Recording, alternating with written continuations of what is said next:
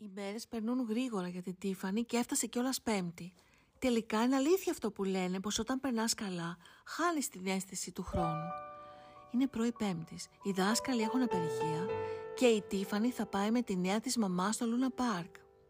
Η Χαρίσα της το υποσχέθηκε από τη Δευτέρα, συνεπώς δεν μπορούσε να κάνει κι αλλιώς.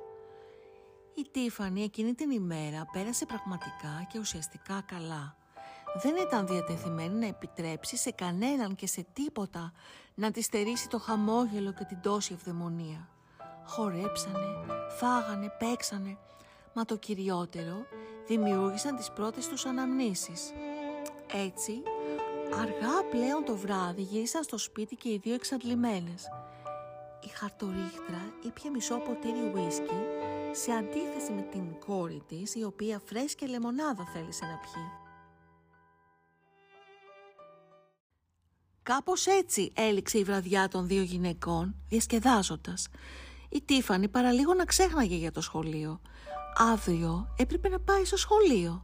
Έτρεξε γρήγορα στο δωμάτιο και έκλεισε τα μάτια της να κοιμηθεί, όσο ήταν εφικτό δηλαδή, μιας και η Χαρίσα έβλεπε ταινίες τρόμου και οι κραυγές και τα ουρλιαχτά δεν άφηναν τη μικρή κοπέλα να κοιμηθεί.